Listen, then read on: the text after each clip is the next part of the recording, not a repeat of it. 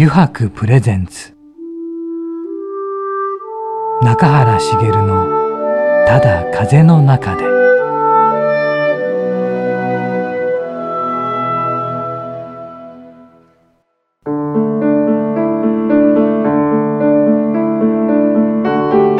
皆さんこんにちは、声優の中原茂です。yuhakuプレゼンツ中原茂のただ風の中で、今週もですね、横浜駅から徒歩10分ほどのところにありますyuhaku横浜本店ショールームよりお送りしていきます。さてね、今週もですね、お客様の SDGs アクセラレーターのね、今井裕也さんをお迎えしているんですが、またちょっとね、いろいろこのyuhakuとのねことでもいろいろ話がね展開していけるんじゃないかと思いますので、今週もどんな話が出るのか皆さんも楽しみにお待ちいただきたいと思います。今週も番組最後までお付き合いください。yuhakuプレゼンツ中原茂のただ風の中で。この番組は FM ジャガ、リッスンラジオ、ポッドキャストでお楽しみいただけます。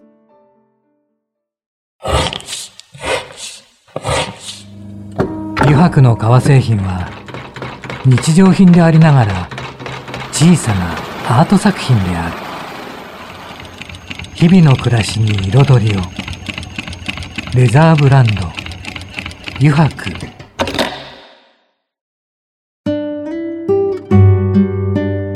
yuhakuプレゼンツ中原茂のただ風の中で。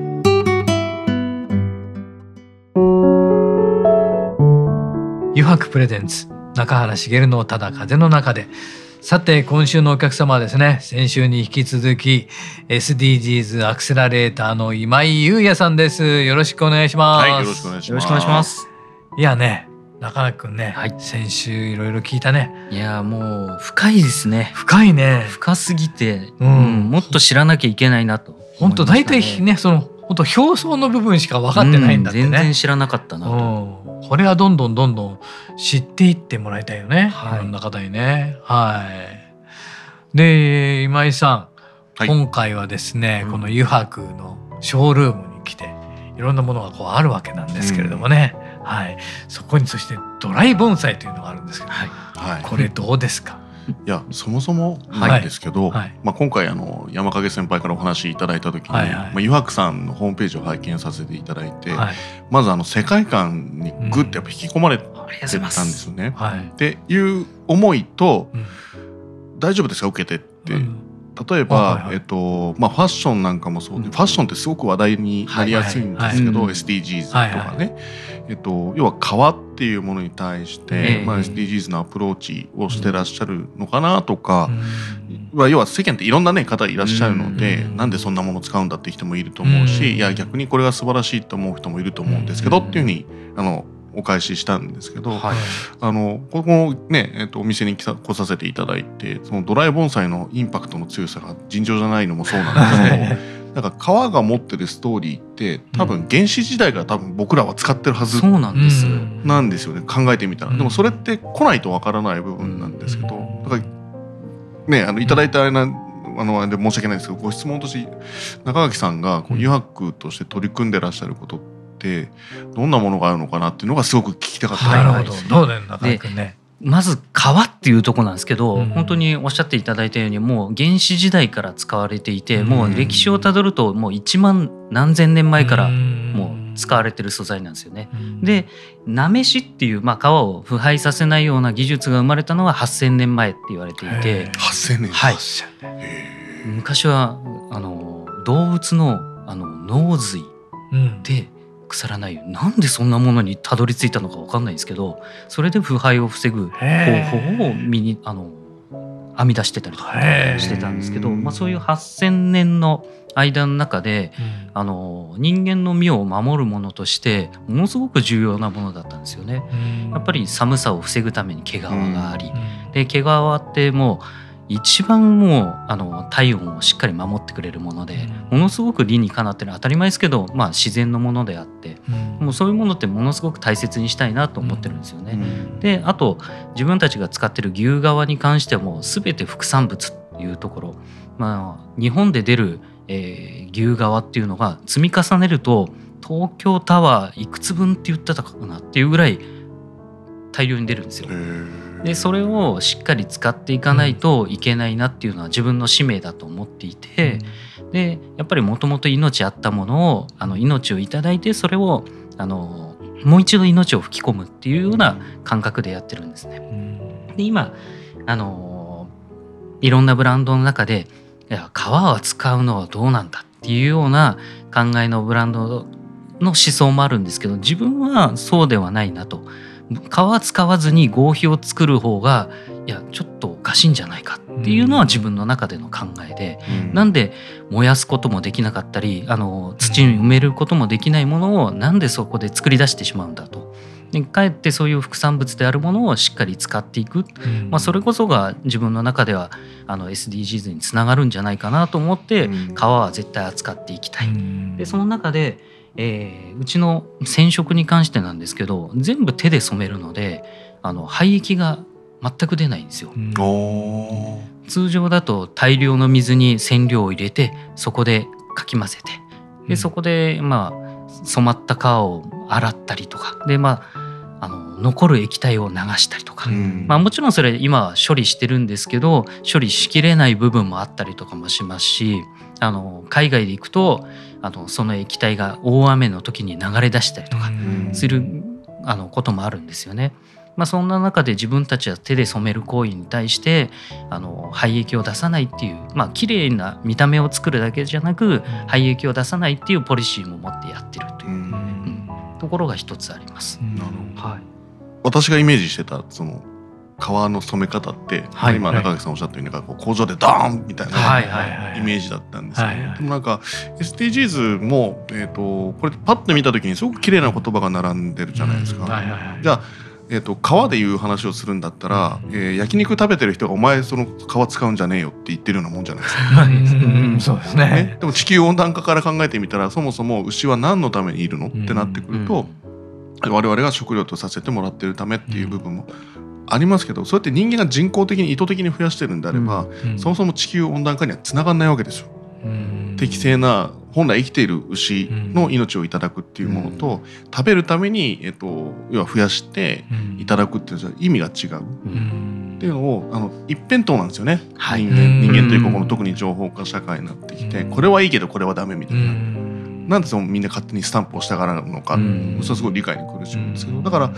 よくいろんなお話をまあ、企業さんとさせていただく中で、この間いちご農家さんとお話をしてたんですけど、いちごの体験収穫体験で今時期なんで、皆さん食べられるんですけど、そうじゃないちっちゃいいちごって廃棄になっちゃうんですよね、そのまま使われないと。でそれを加工して今販売を始められる会社さんがあるんですけど、使うものが正で使われないものが悪ではなく、今中垣さんがおっしゃってるようにその廃棄を出さないことも一つそうだと思うし、何よりもそのストーリー性、多分その人間中垣さん今日初めてお会いするんですけど、そこから見えるものじゃないとも多分人は買わなくなってるはずなんですよね。昨日出てた SDGs の調査も要は規格外だとか本来市場に出ないものとか、あとはその使う期間が長いものを選んで買いたいっていう消費者としてのそのマインドのデータも出てたんですよね。やっぱりそこの訴求力というか、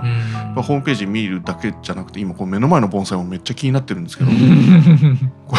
ドライ盆栽の話をちょっとまた後ろ倒しにするんですけど、実は去年からうちでサステナブル事業っていうのも始めてですね、まあ、それはまだ形になってないんですけど、商品作る時にどうしてもまあカットして端材が出るんですよね。でその端材も全て使えるような事業をちょっと考えているんですよ。まあ、それに関してはまだ形になってないんで、ぜひいろんなアドバイスいただきたいなと思ってるところなんで、うん、あともうものすごくいいアイデアが出てるんですけど、今ちょっとこの場では実はまだ言えない、うん、すいませんが言えないっていうところがあるんで、うん、まあ、そこ収録終わったらご相談させていただきたいなと思って、はい、まあ、ラジオ聞いてる人はなんだよって思ってると思うんですけど近日公開っていうところが一つ、うん、なるほど。で、あとこの盆栽ですね、うん、靴から盆栽が入るんですけどなんでしょうね、こうアートにこう精通してる人間で この作品は素晴らしいとか言えればいいんですけど、靴から盆栽からこれイメージするものの世界観が、はい、いや綺麗だなと思って見てるんですけど、なんかこういうのを作られる時の感覚がないのでなんていうんですか、アーティストじゃないって自分ではやっぱ分かってますけど、これってこうどういったものをイメージされて作ってるのかなってずっと聞きたくてしょうがなかったんですけど、ここにも実はテーマがあって、もう全てサステナブルなアートとして表現したかったんですよ。で、盆栽なんですけど、まあ、このラジオにも一度出ていただきましたドライ盆栽という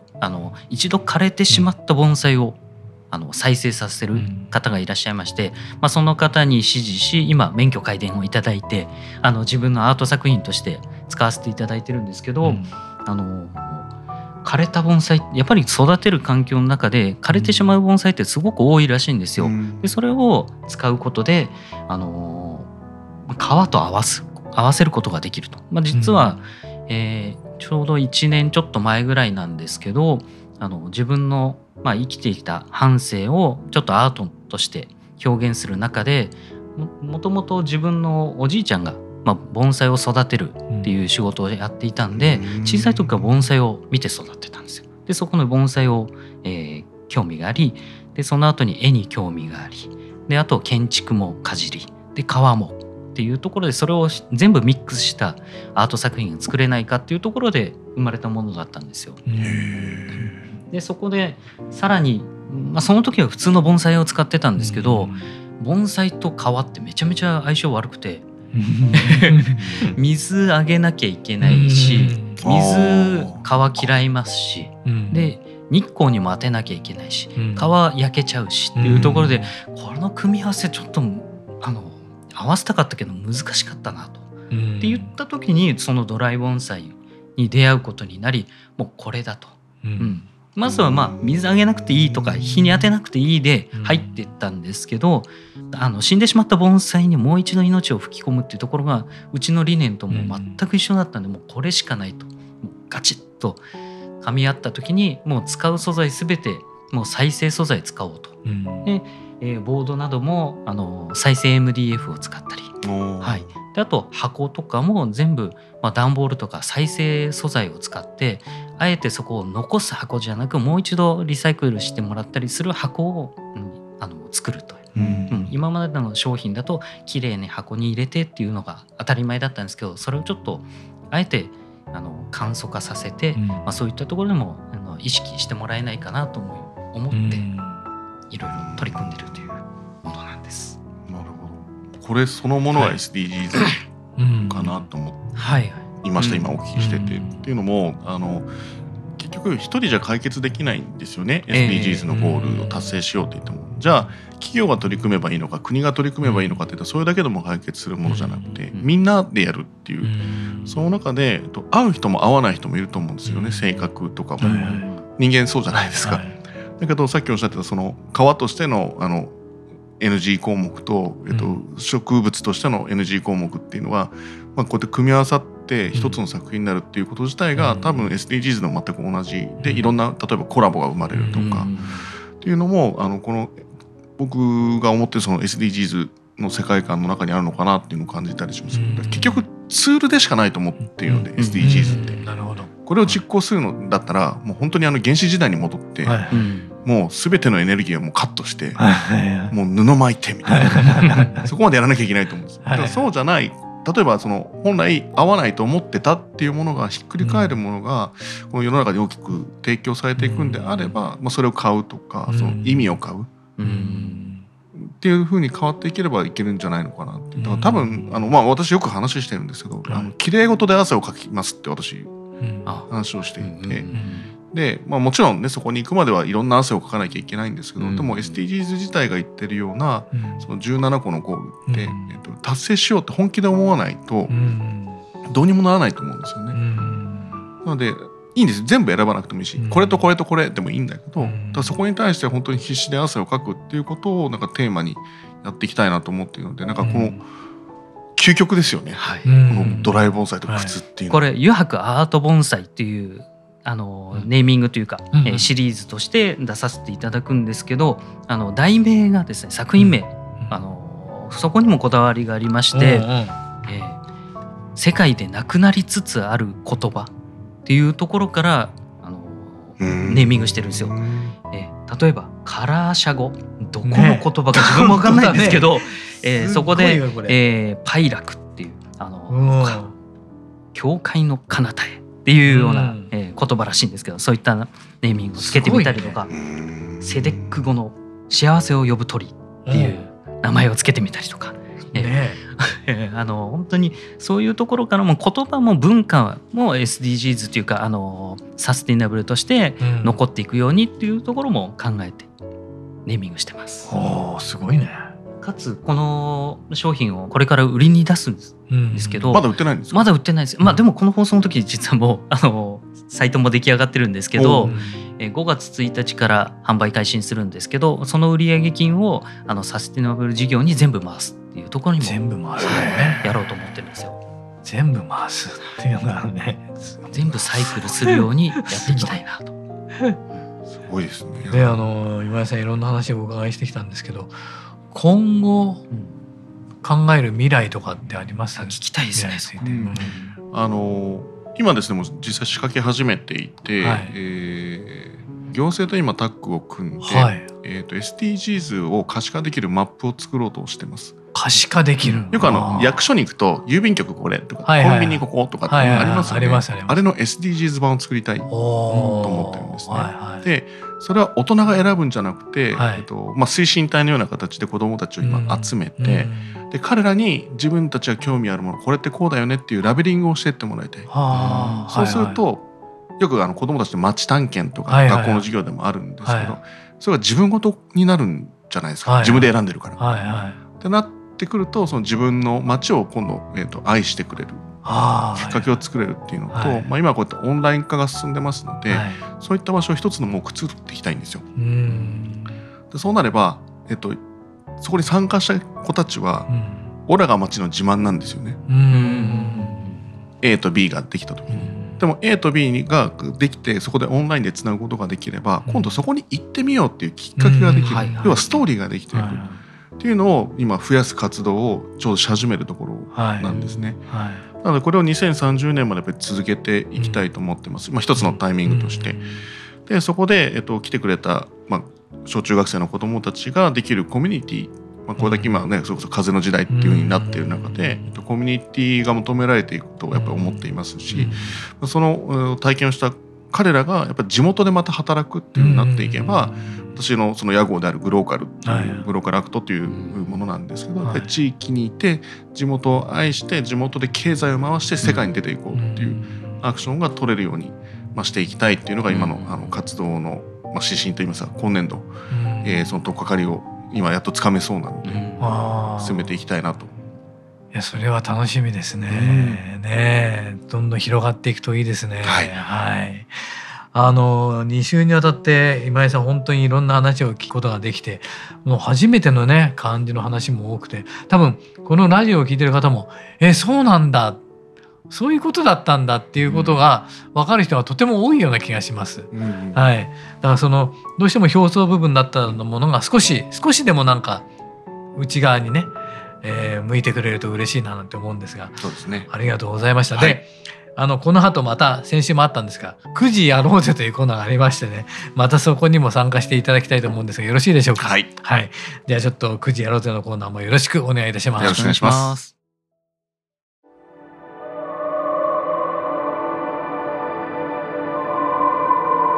ユハクプレゼンツ、中原茂のただ風の中で。さて、ここからの時間はですね、くじに書かれた質問に沿ってゲストの方と投稿していきますくじやろうぜのコーナーです。今井さん、またね、先週に引き続きここにくじがありますので、まず引いてみてください。はい、わかりました。お願いします。さあ、あ、もう震えてませんね、手はね。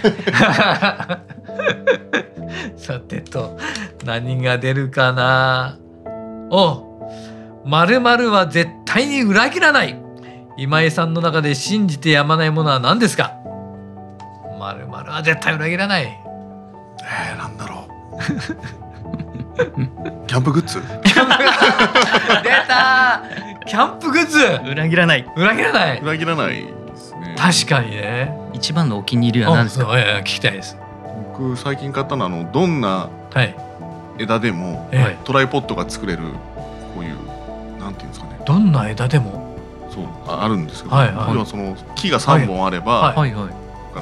トライポッドを3か所止めできるツールがあるんですけど、また eBay で見つけて買っちゃいました。2ドルいや3ドルぐらい。なんかそれはキャンプしてる人にとってはとても超便利グッズですね。そうです。もうなんか一人で夜2時半ぐらいですよ、まあそれ飲んでて見つけちゃった見つけちゃったこれも俺持っていくしかないでしょと思って、これもこそっと買うしかないっていうかね。まあすぐバレますけど、これ何って言われてまあでも必要ですからね。そうか、楽しいですね、そういうのもね。なんかね、キャンプグッズもでも後から後から出てくるんでしょうね、なんかね。すげえな。じゃあ次行きましょう。あ、今でも忘れないあの人のあの一言は誰の何でしたか？覚えてますか？あの人のあの一言、あの一言、多分構成的には山影先輩。違う。いやでもなんかすごく覚えているのは、本当にまあ山影さんに今回ねこうやってお話いただいて、で当時まあ超都心人ですよ、事務所入ったばっかりで、で舞台に出させていただいたんですけど、打ち上げの日に山影さんに言われて嬉しかったのは。こっからなんだよ、こっからなんだよっていう一言を言っていただいたんですけど、多分あれもう深夜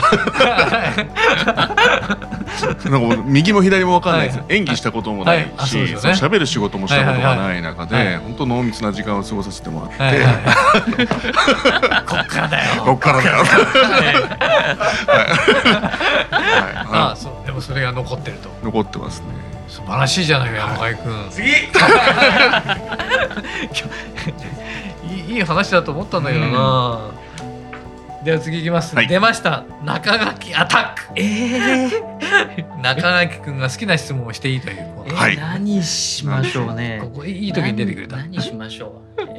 垣アタック。どうしようかな。あ、じゃあ SDGs おじさんと。おじさんとなってしまったのはいつからなんですか？実は自分より1個年下なんですよ。これそうか、いつから言われるようになったら、去年のまだちょうど1年前ぐらいですね。で、オンラインのミーティング、まあ講演会で喋らせていただくときにどんなこうキャッチコピーがいいですかみたいなお話があって。って話したら、じゃあ SDGs おじさんでいいじゃんみたいなキャッチコピー。そうで、キャッチーですよね。それは結構地元のコミュニティの中で配信をされるものだったので、それを見た子どもたちが、あ、SDGs おじさんみたいな感じになってきたので、あ、これいいなと思って、逆にキャッチーで。最初にハムの年末に来るハムの日とか SDGs おじさんぐらい認知度高められたら、メガネをもう SDGs のそのサークルにしてしまいましょう。あ、そうですね。ああ、なるほどね。メガネもね、探してるんですけどなかなかねないんで、じゃ作ってくれる人を知ってますので、青山さん、青山さんに、青山さんにメガネの方がいるんですよ。メガネメーカーの方が。そうなんですね。僕の高校の先輩なんですけど。すごいねと。たまたまだった。たまたま高校の先輩だった。多分売れると思いますよ。そう。じゃすぐ作ってくれるよね。ちょっとこの後電話しておきます。よろしくお願いします。はい。ありがとうございました。なんか2週にわたってなんかいろんな話をね聞けてありがとうございました。ありがとうございます。中垣君どうだった？はい。い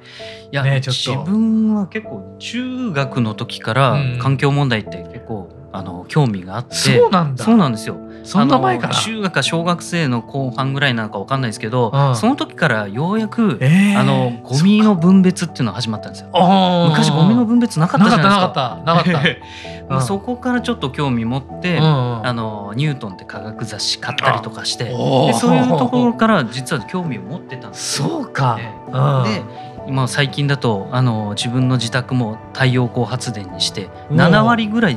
自家発電でそれすごいもう賄えるようにしてるんですよ。それすごい。そういうところだったりも、できることはもう全てやろうっていうところでやってきた中で、今日のこの出会いだったので、いろんな話聞いてるのと、あとまだ自分も表層しか知らないなっていうところがあったんで、もっと勉強しなきゃなっていうふうに思いました。そうだね。これ聞いてる方たちもきっとそう思ってる方は、ね、でやっぱりそこを、この放送できっかけになったり、実際に行動してた人ももっと行動につなげなきゃっていう風になってくれると嬉しいですよね。そうだね。本当に今井さんありがとうございました。2週にわたってですね、SDGs アクセラレーター、SDGs おじさんのね今井裕也さんにねお話を伺いました。本当に2週にわたってありがとうございました。ありがとうございました。ありがとうございました。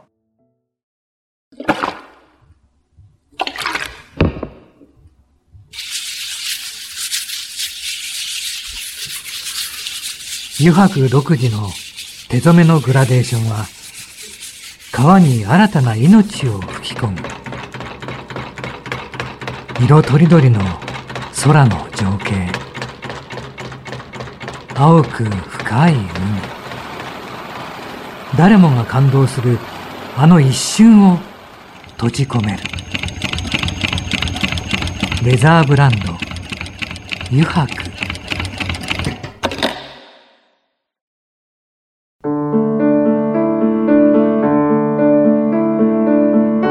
中原茂がお送りしてきましたユハクプレゼンツ中原茂のただ風の中で、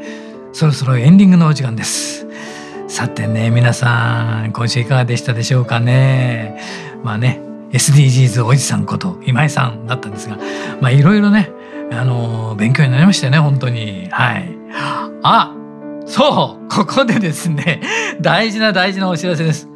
先日1周年を迎えたこの番組なんですがね、なんとこの度、中原茂とユハクのコラボアイテムの企画が決定しましたよっということで、中垣くん、どうよ。いやー、これ、待ちに待ったって感じですね。嬉しいね。いやー、本当に中原さんとこういう、中原さんのオーダー商品をもう、何十個と作ってきて、ただその中で商品という得るものっていうのはやっぱり中原さんのオリジナルのものしか作ってこなかったわけでして、それを皆さんとリスナーの方と共有して商品作りをしたいなというところでですね、ありがとう。リスナーの皆様からのこんなものが欲しいというところをお聞きして、そのアイデアユニークなものから現実的なものまであると思うんですけど、リクエストをさせていただき、その中から中原さんと一緒に「あ、これ面白いよね」とか「じゃあこんな感じでどうだろう」っていうのを言い合いながらものづくりしたいなと思ってます。いや嬉しいな。もう皆さんねどんどんね応募してもらいたいと思います。ということでですね、これはユハクコラボアイテムと書いて、ぜひ jaga@jaga.fm へお送りください。締め切りは6月2日の水曜日とさせていただきます。それではまた来週この時間にお会いしましょう。ユハクプレゼンツ中原茂のただ風の中で、お相手は声優の中原茂でした。